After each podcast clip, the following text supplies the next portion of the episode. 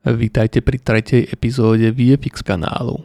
Dnešnou témou bude vznik ateliéru vizuálnych efektov na Filmovej a televíznej fakulte Vysokej školy muzických umení v Bratislave. Táto téma je pre mňa veľmi osobnou, citovou témou a to z toho dôvodu, že sa jedná o moju alma mater. Bol som študentom prvej generácie tohto ateliéru a v tejto epizóde sa chcem pozrieť nie len na moje skúsenosti a vedomosti od toho momentu, keď som do tohto ateliéru nastúpil ako študent a potom neskôr som tam pôsobil ako doktorant a pedagóg a prípadne vedomosti, ktoré som priebežne za tento čas získal o nejakej jeho histórii, ale som sa rozhodol priamo spraviť rozhovor s pánom profesorom Ľudovítom Labíkom RD, ktorý je zakladateľom tohto ateliéru, o celkovo histórii tohto projektu. Od momentu, kedy dostal ideu, že treba nejakým spôsobom vzdelávať vizuálne efekty, keďže on je strihač, nie človek, ktorý pracuje v oblasti vizuálnych efektov a postupne, keď dostal konkrétne ideu založiť tento ateliér a aké kroky podstúpil. Takže som sa naozaj pri príprave tejto epizódy dozvedel veľa nových informácií a bolo to naozaj veľmi taký milý proces, ktorý mi pripomenul momenty, keď som s pánom Labíkom v kabinete niečo stával, pripravoval, keď sme o čomkoľvek diskutovali, keď vôbec tento ateliér vznikal a boli sme prvým ročníkom a stavali sme, neviem, počítače, stierkovali steny, v učebni čokoľvek robili, aby ten ateliér mohol fungovať, aby sa on tam lepšie žilo a učilo. A viedli sme v tom čase naozaj veľmi zaujímavé rozhovory s pánom Labíkom, ktoré ma veľa naučili do života a taktiež som sa snažil angažovať v chode ateliéru vizuálnych efektov a častokrát sme teda rozoberali aktuálne nejaké plány, problémy, čo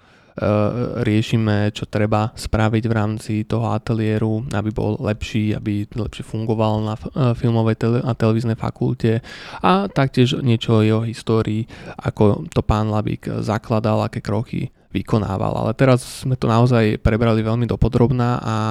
postupne, čo mi doplnilo veľa medzier a informácií, ktoré som nevedel a niektoré mi to zasa pripomenulo a bolo to naozaj skvelý pocit znova takto s pánom Labíkom diskutovať a bol to naozaj v podstate 3/4 hodinový rozhovor po telefóne, takže to bolo veľmi super a teším sa, že môžem v podstate túto tému nejakým spôsobom zhrnúť v tomto podcaste. A taktiež tento rozhovor vo mne otvoril viacero zaujímavých ideí, pretože sme sa dostali k historkám o vôbec štúdiu pána Labíka, keď študoval na FAMU, ako to v tej dobe bolo, keď bol mladý človek filmár a o nejakých prvých pracovných pozíciách. A šťastie teda tieto témy mi tak pripomínali niečo, čo som ja sa teraz predávno zažil a zažívam a k témam, ktorým chcem dedikovať aj tento podcast, že chcem ľudí učiť niečo o vizuálnych efektoch a chcem diskutovať s ľuďmi o tom, ako tie vizuálne efekty robiť ako biznis a v podstate tak prirodzene sme sa k týmto témam dostali zo života pána Labíka. Bolo to viac menej stručné, primerne sa venovali ateliéru vizuálnych efektov, ale veľmi tie slová, ktoré povedal, na mňa zapôsobili a veľmi ma zaujímali. Bolo to naozaj príjemné počúvanie a napadlo mi, že by mohol byť z toho nejaký zaujímavý podcast o histórii slovenskej kinematografie, kde by sa napríklad robili rozhovory s našimi, nechcem sa teraz nikoho dotknúť, ale nazval by som to veteránmi slovenskej filmografie, kinematografie. Takýto projekt, či už by som sa chopil ja, ale neviem, či by som mal na to momentálne čas, alebo niekto iný, ak má záujem, ak by som ho s týmto inšpiroval, tak by bol veľmi zaujímavý, pretože častokrát sa v školách história učí dosť nudne, človek sa musí memorovať dátumy, mená, čo väčšinou nikoho moc nebaví, buďme úprimní a taktiež sa aj doba zmenila, že máme vo vačku so sebou v podstate mobilnú mega knižnicu celého sveta, takže človek sa vždy potrebuje ten rozhľad a mať tie vedomosti a vedieť, čo hľadať, ale viac menej konkrétne si nemusí pamätať všetky dátumy a všetky mená, takže to je fakt a tým pádom učiť sa histórii takýmto spôsobom, že by sme počúvali starších ľudí o tom, že vlastne oni sú rovnakí ľudia ako my a zažívali rovnaké veci, ale v inej dobe s inými technickými obmedzeniami, politickými obmedzeniami, s iným možno zmýšľaním, ale zároveň možno, že vlastne nebolo až tak iné, tak by to bolo veľmi, veľmi fajn a náučné pre mladých ľudí, pretože naozaj som si užil počúvanie týchto historiek a bolo pre mňa super teraz počuť, že ako robil svoj magisterský film, ale vlastne taktiež si uvedomovať, nakoľko tie technológie boli v tej dobe úplne iné, takže niečo takéto by podľa mňa bolo super, takže možno sa k takému niečomu niekedy aj dostaneme a vrátime. Dobre, a z tohto by sme sa mali ale veľmi rýchlo dostať k intru. V minulej epizóde som slúbil nejaký update ohľadom intra. No, aby som bol úprimný, momentálne sa viac venujem tvoreniu obsahu pre tento podcast, aby vychádzali nové epizódy, aby boli zaujímavé a aby som sa zlepšil v prednese a celkovo v nejakom tom procese tvorby tohto podcastu. Takže tomu intru som až toľko veľa energie nevenoval, ale to intro je vymyslené a som v nejakej diskusii s kamošmi, zvukármi, že či pôjde zrealizovať. A jeho pointou, ktorú teraz rád načrtnem, by mal byť to, že každý vizuálny efekt je sprevádzaný zvyčajne zvukovým efektom. A keďže sme v podcaste v čisto zvukovom formáte, tak nemám ako inak znázorniť ten vizuálny efekt ako tým jeho zvukovým, aby ste si ho predstavili. No môžem ho ešte opísať samozrejme. A to spravím presne teraz, takže predstavte si krok tyranosaura z Jurského parku. To symbolizuje príchod niečoho veľkého a z toho sa ten zvuk zmení na ďalší zvuk zo známeho filmu a tak ďalej a tak ďalej. Vlastne to intro mám takýmto spôsobom vymyslené a naplánované, že prechádza rôznymi takýmito známymi zvukmi. Ja viem, že teda to nie sú zvuky zo slovenských efektov, ale tak tie nie sú tak známe a nebudú tak ľahko identifikovateľné, to je z toho dôvodu som zvolil nejaké takéto známe scény. Ale niektoré, nazveme to univerzálnejšie zvuky, ktoré by mohli byť z akéhokoľvek filmu, ktorý obsahuje nejaký takýto efekt, budú práve že použité z mojich vlastných diel, z mojich študentských filmov, čo je taký malý zaujímavý sneak peek, ktorý v podstate nikto nebude vedieť, ale bude to taká zaujímavosť a napojenie v rámci toho intra. Sa netuším, či je toto vôbec náročnostne a autorsky možné, takže som v nejakej diskusii, že či vôbec realizácia takéhoto nejakého intra je schodná, ale to je zatiaľ moja idea. Možno sa absolútne zmení, ale to je ten update, ktorý som slúbil. Pre nových poslucháčov, pre ktorých je táto epizóda prvou epizódou, ktorú vôbec tohto podcastu počujú, by som rád len skrátke teda zhrnul, že tento podcast sa zaoberá vizuálnymi efektami z pohľadu slovenského tvorcu. Takže to neznamená, že sa nebudeme venovať napríklad nejakým svetovým známym projektom, filmom, efektom, technológiám a podobne, ale z veľkej časti sa budeme venovať aj práve slovenským projektom, štúdiám, spôsobom, ako si tu nájsť prácu, ako fungujú niektoré veci u nás, čo by sa mohlo možno zlepšiť a tak ďalej. Preto to sú práve, že podľa mňa informácie, ktoré sú značne ťažšie dohľadateľné ako možno informácie k niektorým úžasným svetovým veľkým projektom. Ďalšia vec je tá, že samozrejme celkovo vizuálne efekty potrebujú trochu viacej podľa mňa komunikovať aj svetovo, takže určite aj tie oblasti môžu oceniť nejakú malú podporu ďalšieho obsahu, pretože to známym problémom je to, že veľa ľudí napríklad neznáša doslova CGI, ale vlastne neuvedomujú si rozdiel medzi CGI a vizuálnymi efektami a neuvedomujú si to, že aj vo filmoch, ktoré majú obrovské množstvo klasickej stunt work, ako kaskadérskej práce a fyzických, reálnych special effect, špeciálnych efektov na placi, tak v dnešnej dobe viac máme obrovské množstvo vizuálnych efektov, ale tie vizuálne efekty môžu byť častokrát neviditeľné pre toho bežného diváka a on si vlastne neuvedomuje, že v podstate efekty má rád a že tam je obrovské množstvo práce, ktorá si zaslúži ocenenie a nie len nenávisť za to, že napríklad ten efekt, čo sa týka tých artistov, je aj dobre prevedený, ale nesedí do toho príbehu a nebol rozumne zapracovaný do scenáru, alebo že ten projekt je postavený, že efekty sú prvé a príbeh až potom a potom z toho nie je dobrý film. Ale to nie je chyba vlastne tých samotných ľudí, ktorí tvorili tie vizuálne efekty. To všetko budú rôzne témy, o ktorých by som rád na tomto kanáli diskutoval.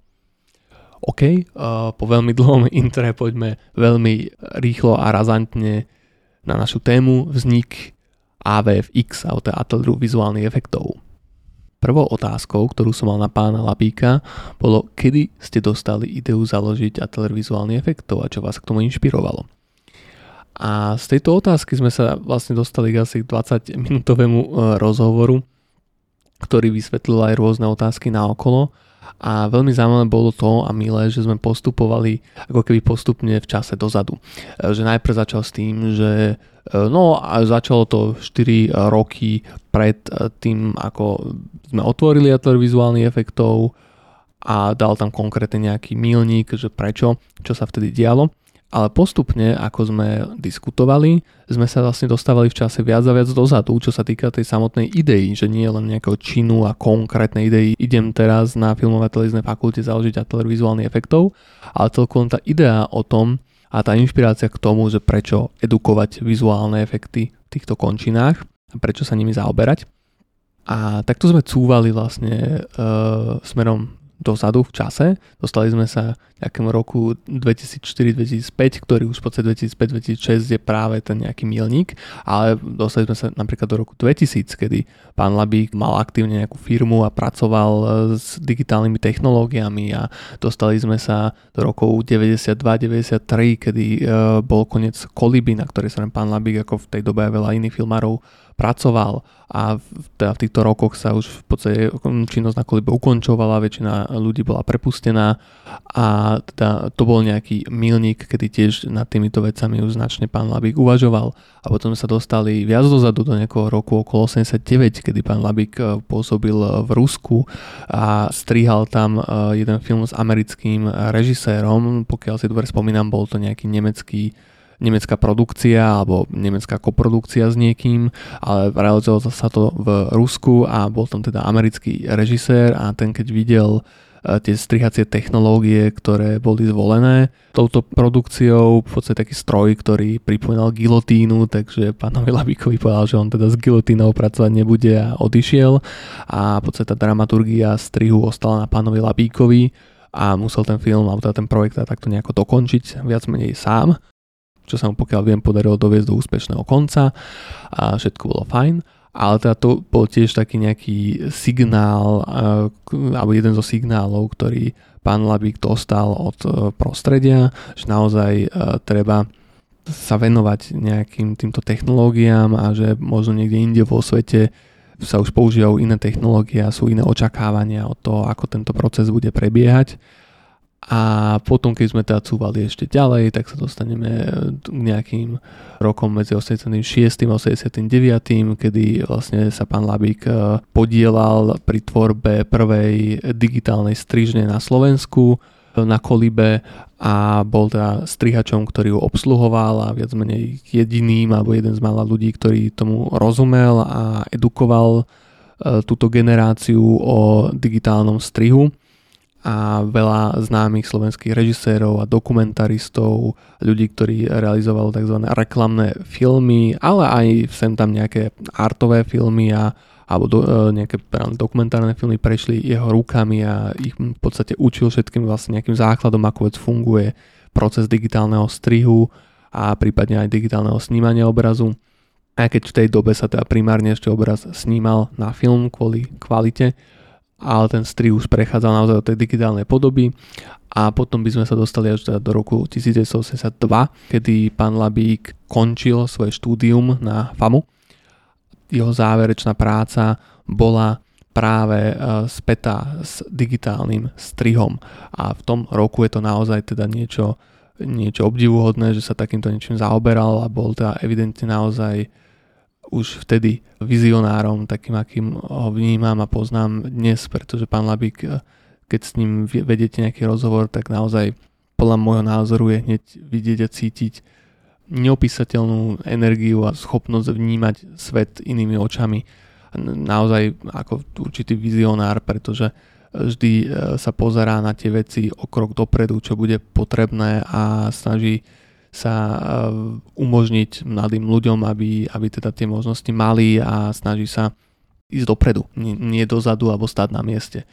A to je veľmi obdivuhodné, a teda tuto je vlastne vidieť, že už v tej dobe mal záujem o takéto nejaké novátorské veci, že zoberte si v 82. a ešte k tomu v Československu pravdepodobne koľko filmárov rozmýšľalo nad nejakou digitalizáciou alebo digitálnou tvorbou. Čo sa týka povedzme nejakých televíznych technológií alebo domáceho videa, tak povedzme, že nejaké, no nie sú to digitálne videoformáty, ale je to analogová technológia stále, ale teda prichádzali už nejaký elektronický záznam, môžeme to nazvať nejaké možno VHS-ky a podobné technológie, ale čo sa týka nejakého profesionálneho záznamu, stále sa nám tomu vládol film a teda primárne, čo sa týka spracovania obrazu, to bolo optické spracovanie a klasický strih a podobne. A teda pán Labík práve pracoval na tom, že film sa teda natočí na filmovú súrovinu kvôli kvalite v tej dobe, ale potom, keď aj existoval digitálny strih, tak sa teda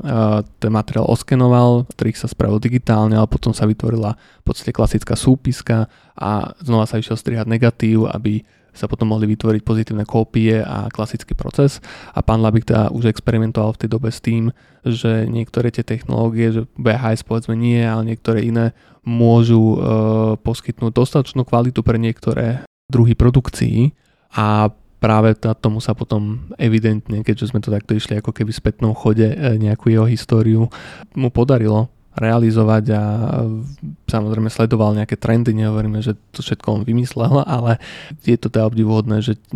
sa s týmto zaoberal a videl tam ten priestor a naozaj teda pomohol tomu slovenskému prostrediu a samozrejme aj keď on tieto technológie nevymyslel, ale je obdivuhodné, že sa v tom dokázal natoľko orientovať a mať ten správny nos a vybrať si vlastne ten správny pohľad na vec a správne ho zanalýzovať a venovať sa tomu, čo má budúcnosť a čo bude užitočné a pomáhať potom celej generácii filmárov, naučiť sa ovládať a rozumieť tomuto procesu a využívať tieto technológie a využívať tie benefity, ktoré s nimi prichádzajú.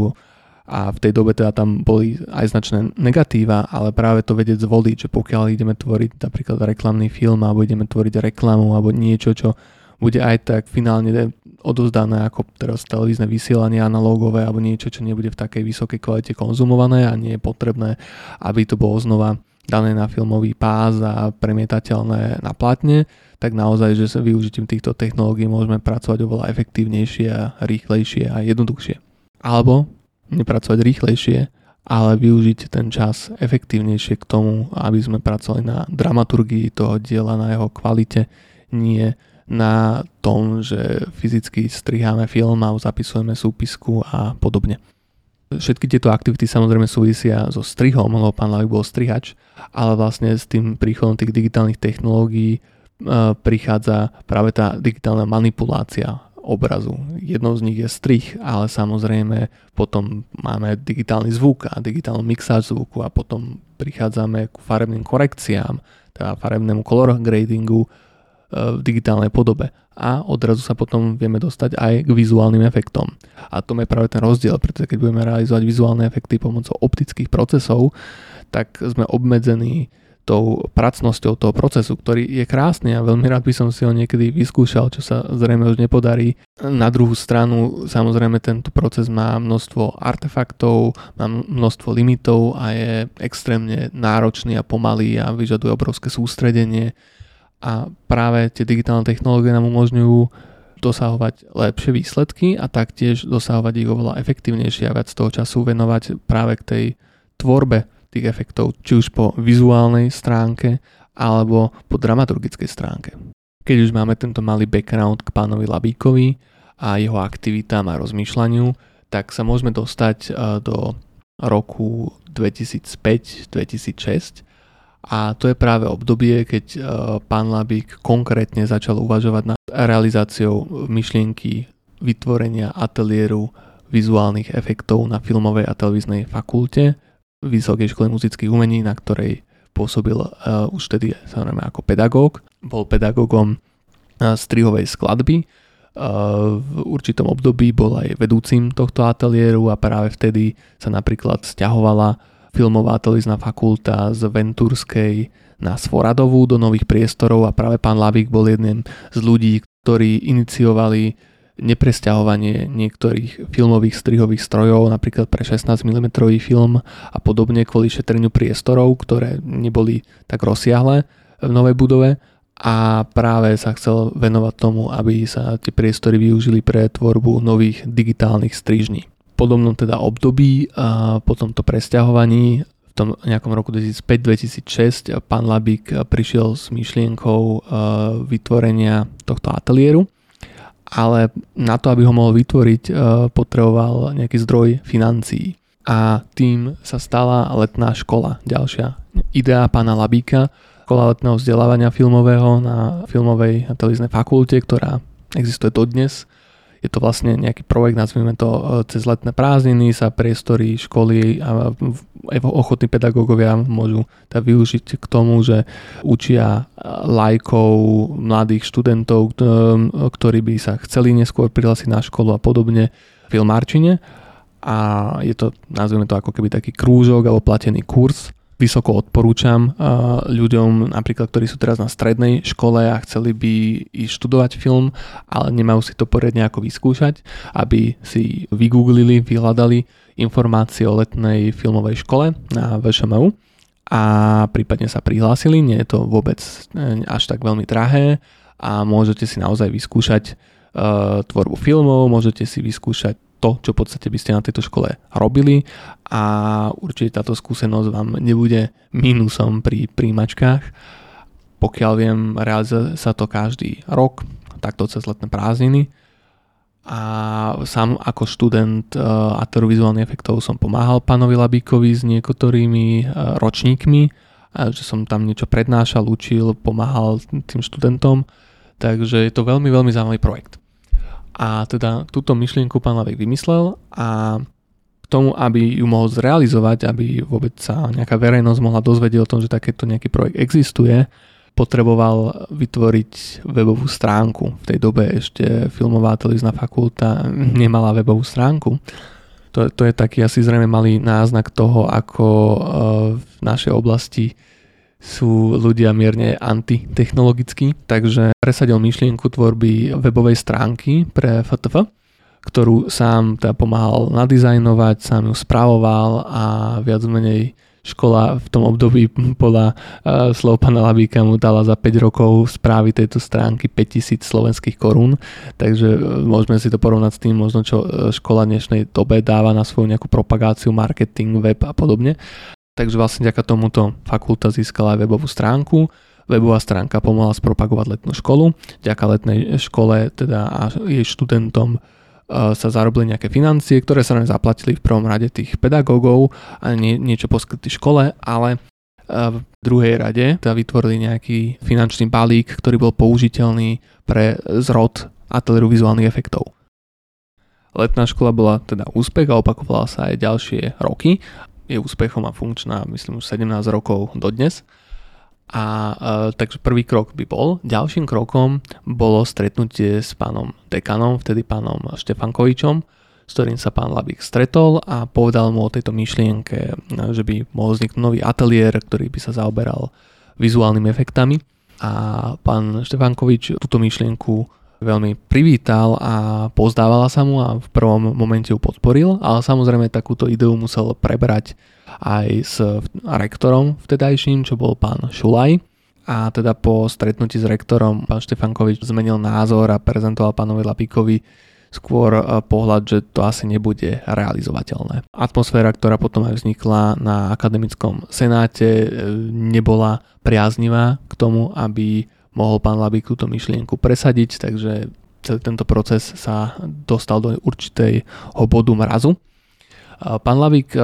ale nestál, nezahálal a teda minimálne sa pokúsil komunikovať s nejakými ďalšími ľuďmi a získať ďalšie názory. Stretol sa s šéfom alebo riaditeľom, alebo ako to nazvať, akreditačnej komisie. V tej dobe to bol pán Čarný z VŠVU. Keď mu pán Labík predložil a odprezentoval myšlienku o vzniku ateliéru vizuálnych efektov, tak pán Čarný túto myšlienku podporil aj odobril postup, ktorým pán Labík teda nad tým rozmýšľal, čo dodalo pánovi Labíkovi teda určitú energiu a ďalší nejaký signál, že nerozmýšľa zle a treba pokračovať po svojich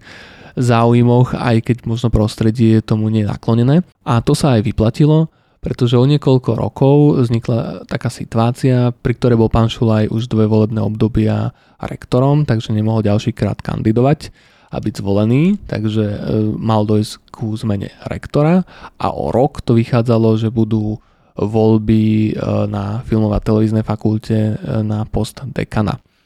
Takže pán Labík videl šancu na zmenu názorov vo vedení a mal svojho favorita, ktorým bol pán Somoláni, Anton Somoláni, kameraman z Filmovej a televíznej fakulty, ktorý sa rozhodol kandidovať na post dekana. Pán Labík ho teda podporoval a stalo sa to, že na post rektora bol zvolený pán Rašla a na post dekana Filmovej a televíznej fakulty boli hlavnými kandidátmi pani Bodingerová a pán Somoláni, a teda stalo sa, že bol zvolený pán Somoláni, ktorý bol naklonený tejto myšlienke, bol vcelku novatorským dekanom, jeho som vlastne zažil aj ja, bol to tá prvý dekan v období, keď som študoval na VŠMU, a pán Somoláni teda podporoval naozaj technológie ako kameraman a inováciu na škole a moderný prístup, takže založenie nového ateliéru vizuálnych efektov bolo vlastne v duchu jeho nejakej kampane a jeho myslenia, takže tento projekt podporil a pán Rašla to tiež teda podporil z postu rektora, a aj keď teda v senáte bol nejaký minimálny odpor, hlavne teda zo strany pána Šulaja, tak bol schválený proces akreditácie pre tento obor.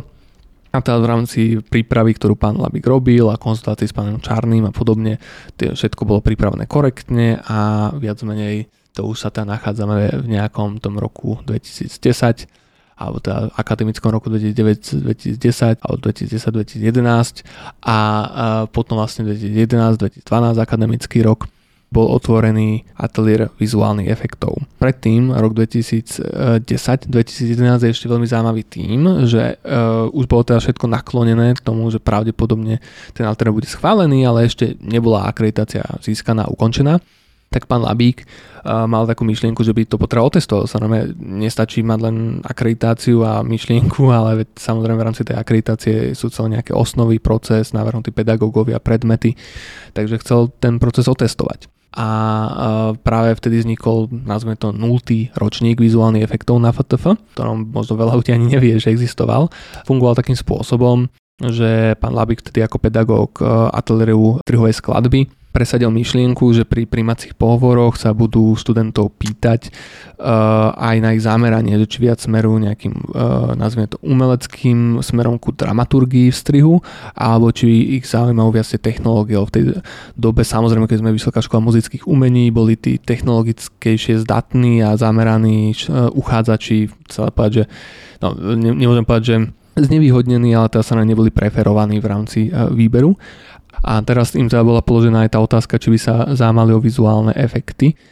a pokiaľ áno, tak mali tá šancu byť prijatí v podstate navyše, vo vyššom počte, a potom budú mať takú špeciálnu úlohu, že okrem všetkých predmetov strihových, ktoré musia zvládnuť na plnej úrovni, budú musieť absolvovať aj predmety vizuálnych efektov. Takže to sa aj stalo, boli 4 uchádzači na vizuálne efekty a títo 4 ľudia teda postupne tie predmety nejako absolvovávali, takže bol nejaký proces, že myslím pán Dedík a myslím, že pán Ehrenberger učili a pán Čordáš, možno ešte aj niekto ďalší, neviem, či nie pán Ježov. A čo sú terajší teda pedagógovia vizuálnych efektov, no pán Remberger už nie, ale teda boli to potom aj teda na tom úvode pedagógovia všetci tohto ateliéru. Títo noví študenti teda testovali tento proces toho ateliéru, toho chodu,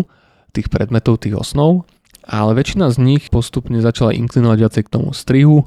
a zdalo sa im to dosť náročné a veľa, aby vlastne absolvovali obidva študijné plány naraz, a postupne nemali v tom záujem pokračovať, ale jeden zo študentov, čo bol pán Dugolínsky, bol s tým komfortný a naozaj robil kvalitné výstupy, a ten teda vlastne tento 0. ročník aj efektov dokončil a došlo k takej zaujímavej situácii, že v ateliéri animálnej tvorby bol študent menom Michal Toporcer a on vlastne všetky šokoval svojim animovaným filmom, ktorý bol teda animovaný digitálnymi technológiami, nie nejakými klasickými ručnými technológiami, ktoré sa v tej dobe vyučovali v ateliéri animálnej tvorby. A ten sa teda vlastne stal ako keby nejakým novým študentom tohto 0. ročníku a absolvoval nejaké tieto predmety. A potom teda títo ľudia pokračovali štúdiu svojich oborov, toto bol len taký test chodu ateliéru efektov a ten ďalší rok 2011-2012 bol vlastne ateliér už akreditovaný a boli už prijatí prví študenti a to už vlastne prichádza niečo, čomu ja viem dávať aj svoje priame historky, pretože bol som jedným z tých študentov. K týmto príjimačkám mám aj v celku také zaujímavé spomienky, pretože som sa hlásil s úmyslom študovať vizuálne efekty už aj roky predtým, keď sa to ale ešte zatiaľ nedarilo akreditovať. Ale mal som tam nejaké informácie o tom, že existuje nejaký pán Labík a je tam nejaká snaha na škole založiť vizuálne efekty a som ich chcel študovať. Tak som chodil každý rok na príjmačky na kameru. Na pohovore v druhom kole som zvyčajne obdržal 0 bodov alebo nejaké podobné nie veľmi vysoké hodnotenie, pretože som prezentoval sa na myšlienku, že sa nechcem primárne venovať kamere, takže aj keď moje práce niektorý rok možno boli slabšie, niektorý rok možno boli natoľko dobré, že by som bol prijatý. Samozrejme, že pointou komisie kameramanského ateliéru je príjmať kameramanov, takže som prijatý nebol. A tento rok som sa teda účastnil príjmačiek kvázi na vizuálne efekty, ale stále boli zastrešené pod strihom z určitých špecifických okolností, že nejaké dopisy o akreditácii vraj niekde zablúdili, nazvime to, v rámci poštovej komunikácie školy. A tým pádom nemohol pán Labík, aj keď vedel, že sme akreditovaní, mal to vytelefonované, ale nemal teda ten papier v ruke, takže nemohol realizovať príjmacie pohovory a naše príjmačky sa vlastne realizovali pod ateliérom strihu znova,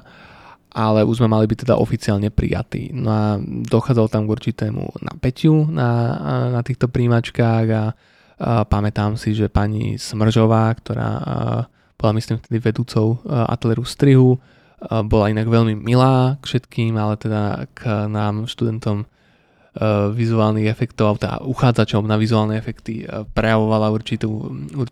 mieru nahnevanosť. Práve poviem preto, že sa obávala, že vlastne celý ten proces nie je asi legálny, keďže nemala k dispozícii ten papier, že tam môžeme byť a že tie príjmačky sa môžu konať, takže pamätám si také vtipné situácie, ale tým, že vlastne veľa tých príjmačiek medzi tými ateliérmi má veľa podobných aspektov, tak vlastne už som tam bol naozaj tretíkrát na príjmačkách, takže si pamätám, ako napríklad sme sedeli v kinosále a mali sme čakať a všetci takí vystrašení sa tam rozprávali medzi sebou, že čo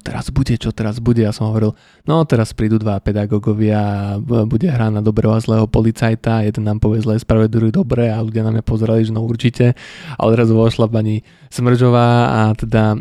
prehovorila na uchádzačov o tom, že aký bude ďalší postup príjmacích pohovorov a potom nezabudla dodať, že a ty čo ste tu na tie vizuálne efekty, tak buď absolvujte veci na strih, alebo chodte domov a môžete ma žalovať a mne to je jedno a po nejakom podobnom duchu, že skrátka ona nebude nie za toto zodpovednosť. Bolo to také docela zvláštne, ale potom v tom momente sa pán Labík postavil, ja som ho tam nepoznal, ako vyzerá, ale sedel tam teda nejaký vyšší pán so šedivými dlhými vlasmi v cope a sa postavil a veľmi takým elegantným zase spôsobom doplnil, že teda on by túto informáciu formuloval možno trošku iným spôsobom, ale že teda došlo k nejakým technickým problémom a nemôžeme teda momentálne absolvovať prijímacie pohovory, ktoré sme mali slúbené na webovej stránke z úloh vlastne zadaní pre vizuálne efekty, že teda buď môžeme ísť domov a keď sa aj budeme sťažovať, tak vlastne asi nám to veľmi nepomôže, alebo potom môžeme absolvovať tieto prijímacie pohovory na strih a potom počas ústnych pohovorov nám bude niečo dovysvetlené a pokúsia sa nám dať priestor vyjadriť naše schopnosti vo vizuálnych efektoch. Tak vlastne nastala celku zaujímavá situácia, že sme teda išli realizovať strihové príjmačky, na ktoré som vôbec nebol pripravený, takže som si aspoň čo zaujímavého vyskúšal, boli tam rôzne testy aj na nejaký cítenie temporytmu a zvukové testy a tak, takže to som vôbec nečakal a bolo to veľmi zaujímavé, ale niečo som sa z toho určite naučil a mám z toho celku vtipné historky, napríklad s pánom Pólom, ktorý nám tam hral na piano a mali sme zapisovať, alebo púšťal myslím niečo z piana, nie som si teraz isté, mali sme si zapisovať tie melódie a potom nám pustil nejakú melódiu osobitne, keď sme každý s ním boli v kabinete a mali sme ho vyklepkať perom a podobné zaujímavé veci, ktoré sú pre strihača veľmi podstatné. Je to veľmi super, že niečo takéto je tam súčasťou primačiek pre nich, pretože naozaj tým ukážu to cítenie toho rytmu. Nehovorím, že to nie je podstatné pre vizuálne efekty, ale teda vôbec na niečo takéto som sa nebol v tej chvíli pripravený, takže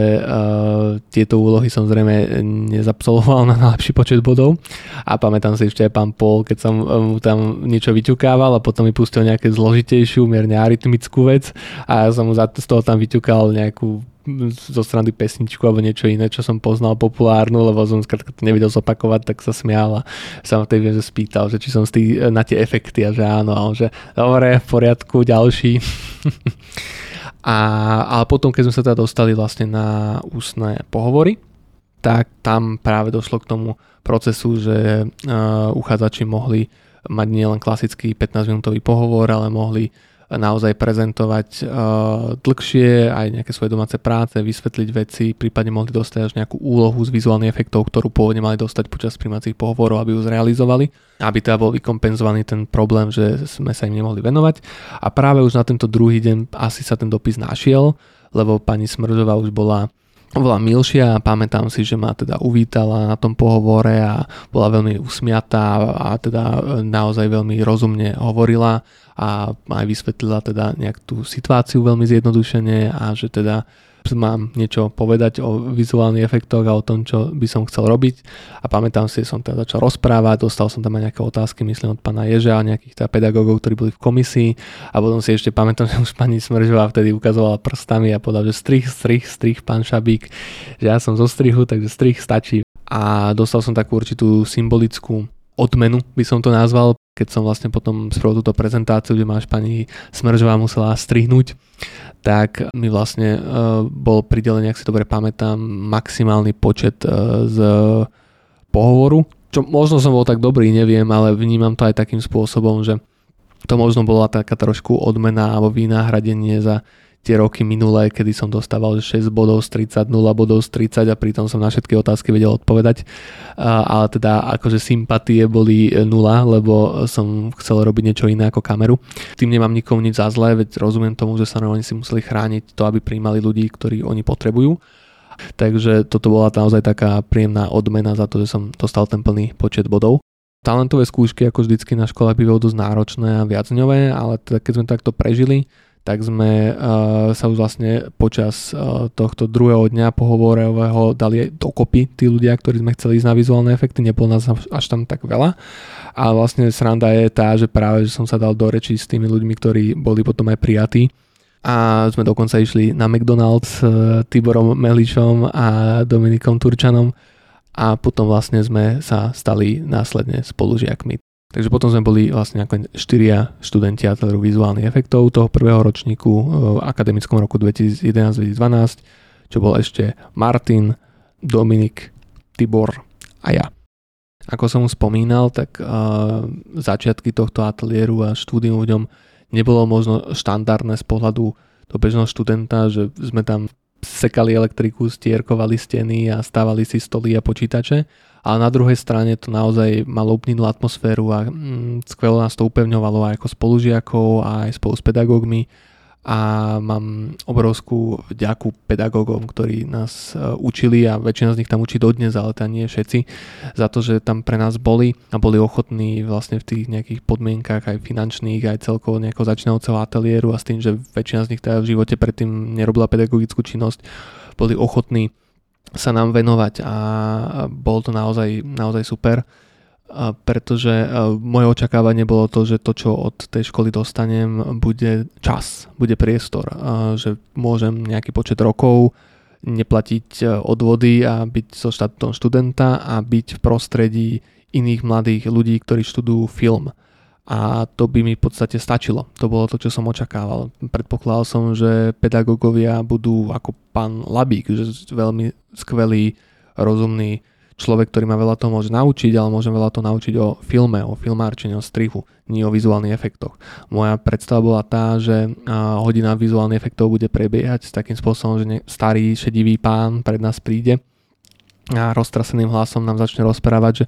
no a teraz sa postavíte pred kameru, my stlačíme tlačítko a ono vás to nahrá, potom ho stlačíme znova, vy odídete z obrazu, stlačíme znova, ono nahrá a stlačíme, keď budeme chcieť záber ukončiť. A čo sme spravili? Trik, vy ste zmizli. No a to som prekladal, že bude naša hodina vizuálnych efektov a bol som teda veľmi milo prekvapený, keď som zistil, že nás učia ľudia ako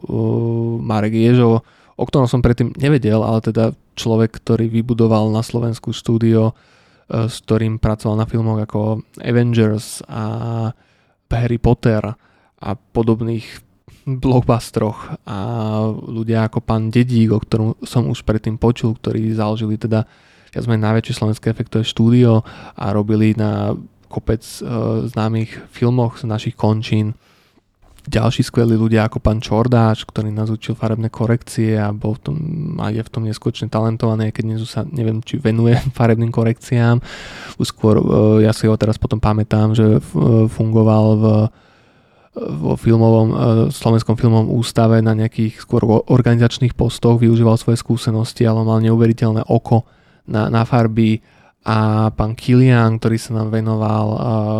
s veľkým nasadením, a ďalší pán Remberger, ktorý dnes je veľmi uznávaný, čo sa týka aj režie, rôznych spotov s veľmi výtvarným prevedením. Naozaj úžasných ľudí pán Labík zohnal a bolo úžasné, že boli ochotní. Takže to bola vlastne nejaká tá sila toho ateliéru, ale zároveň teda samozrejme boli aj tieto ťažšie okolnosti, ktoré by nie možno každý úplne najlepšie zvládal, ako to, že sa na tie osnovy ešte neboli odladené, že tá výbava tam nebola a že to pochopenie zo strany veľa ľudí na tej škole voči našej profesii veľmi nebolo vybudované a dodnes ešte z veľkej časti nie je asi plne vybudované, pretože už sme možno viac rešpektovaní a braní, ale stále mám pocit, že nie je plne chápaní a že sa nevyučujú potrebné informácie o našej profesnej oblasti v ostatných profesiách a oboroch, aby vlastne vedeli s nami spolupracovať. To je vlastne jedno z posolstiev tohto podcastu, ktoré chcem šíriť, aby práve ľudia mali pochopenie pre vizuálne efekty, rozumeli tomu, čo robíme, vedeli to oceniť a vedeli s nami spolupracovať a vedeli využiť hlavne ten potenciál, ktorý im ponúkame. Tak tu by som mohol pokračovať k prvým klauzurám a rôznym otázkam toho, ako to na škole vtedy fungovalo, a možno by to bolo aj prospešné, ale taktiež to môže byť aj materiál pre celú ďalšiu epizódu, takže povedal by som, že tu by som asi mal ukončiť tému vznik vizuálnych efektov alebo teda ateliéru vizuálnych efektov, dostať sa k outru dnešnej epizódy. A rád by som len zhrnul ešte nejaké ponaučenie, tú pointu toho, a to je práve podľa mňa to, že netreba sa báť a zatvárať pred vecami, treba mať otvorené oči, snívať a byť vizionár, ísť za nejakými cieľmi a myšlienkami, ktoré si myslíme, že sú správne, ako to robí pán Labík. Treba sa hlavne podporovať a nerobiť si zle, nedávať si polená pod nohy, tak ako v niektorých prípadoch, čo sa možno dialo pri vzniku tohto ateliéru a hlavne čo sa dialo potom ako študentom. Neskôr tam vlastne dochádzalo aj k nejakým snahám o to, aby sme ten ateliér zatvorili práve od ľudí, ktorí nevedeli pochopiť, že prečo sme tam a že by sme mali existovať a podobne. To sú naozaj také trošku smutné témy, ktoré podľa mňa ani nemali prečo byť, nerozumiem úplne tej logike, pretože skôr tí ľudia by sa mali snažiť pomôcť tomu, aby teda ten ateliér bol lepší, ak tam vidia nejaké chyby alebo nedostatky, a diskutovať o tých veciach a prípadne teda sa snažiť pomôcť a vyjadriť nejaký názor, ak si myslia, že by možno mal inak fungovať alebo inde pôsobiť, ale nie sa snažiť robiť zle študentom alebo ľuďom, ktorí niečo sa snažia vytvoriť. To by som asi nazval nejakým ponaučením, ktoré z tejto epizódy vychádza. V podstate jedine, čo by som chcel si povedať špeciálne k záveru, je naozaj dať veľký shoutout pánovi Labíkovi a pedagógom nášho ateliéru, ktorí tam boli od začiatku aj všetkým ďalším, ktorí postupne pribudli a majú tú odvahu tam pôsobiť a učiť a obetovať svoj vlastný čas. A pokiaľ si niekto myslí, že na vysokej škole predsa tie platy sú slušné, tak si treba uvedomiť to, že veľa týchto ľudí je z praxe a nie akademikov, takže nemá vysoké tituly, takže tabuľkovo nespadajú vysoko. A aj keď máte celku slušné tituly, tak môžem potvrdiť, že tie platy, pokiaľ nevenujete celý svoj pracovný čas len tej škole, tak naozaj sa pohybujú v absolútne malinkých hodnotách a to, že vy možno učíte hodinu a pol týždenne alebo 3 hodiny týždenne alebo niečo podobné, neznamená, že to je veškerý čas, ktorý vás to stojí. Vy si musíte tie osnovy pripraviť, vy si musíte tie prednášky pripraviť, vy konzultujete tým študentom, chodíte na klauzúrne skúšky, chodíte na nejaké porady, či už fyzicky alebo elektronicky, ale ten čas vám to zoberie, máte nejaké byrokratické povinnosti od tej školy, takže a ten plat je naozaj kľudne v takých rozmedziach, čo si ľudia nevedia predstaviť, napríklad 160 eur na mesiac, 100 eur na mesiac, alebo dokonca, keď tie tituly nemáte a fungujete prípadne ako nejaký externý pedagóg, tak to môže byť kľudne, že 90 eur na semester, keď máte len treba z jeden odborný predmet na našej škole. Takže naozaj, keď si predstavíte, že 90 eur za semester, to nepokrie tomu človeku ani parkovné v tom centre. Takže obrovský shoutout týmto ľuďom za to, že sú ochotní odovzdať svoj čas a zdieľať vedomosti a že to zvládajú, ako to zvládajú. A taktiež by som chcel motivovať študentov nášho ateliéru, aby si tieto veci uvedomovali a keď sa im zdá, že sa im niekto málo venuje, tak nech sa spýtajú, nech poprosia toho človeka. Väčšina tých ľudí to robí preto, lebo to chce robiť, nie preto, že má z toho nejaký úžitok finančný alebo iný. Takže naozaj zvyčajne, keď ten pedagóg na vás z vášho pohľadu nemá čas alebo sa vám nevenuje dostatočne alebo nechodí na prednášky toľko alebo niečo vám prekáža, tak sa mu ozvite. A uvidíte, že s veľkou pravdepodobnosťou vám pomôže aj nad rámec jeho povinností a bude to super. Takže to by som dal ako takú nejakú radu našim študentom. Už ako úplnú bodku by som len vlastne asi uviedol budúcu epizódu ako taký malý motivačný prvok, aby sa ľudia subscribovali a followovali a mali záujem sa vrátiť k tomuto podcastu. Takže budúcou témou 4. epizódy bude pokračovanie vlastne v tej kvázi minulej téme a to je základná terminológia digitálneho obrazu alebo je to časť 2, v ktorej sa pozrieme na už trošku odbornejšie termíny a veci viac spojené s vizuálnymi efektami a filmom, takže preberieme si z takých základných termínov FPS alebo teda frame rate, preberieme si kontajner a kodek, preberieme si bit depth alebo teda bitovú hĺbku a preberieme si HDR a HDRI, alebo teda obraz s vysokým dynamickým rozsahom a nejaké veľmi malé základy color managementu a načrtíme možno niečo, čo je to ACES a podobne. Takže na toto sa môžete tešiť v budúcej epizóde. V preklade pre ľudí, ktorí možno nerozumeli niektorým týmto termínom, tak tento záver znamenal, že ak máte na monitore iné farby, ako vidíte na niekoho iného monitore, alebo ako vidíte potlačí vášho produktu, alebo ako vidíte v kinosále, alebo ja neviem, keď ste odozdali nejaké vaše video, tak práve na to vám môže pomôcť color management a pochopenie tomu, ako fungujú farby v digitálnom svete. Takže to bude budúca epizóda. Ďakujem všetkým za pozornosť a teším sa na vás pri budúcej epizóde. Zatiaľ nemám striktný harmonogram, ale snažím sa dodržať princíp vydávania epizód každé 2 týždne, takže buďte v strehu, snáď o 2 týždne budete počuť ďalšiu epizódu. Majte sa.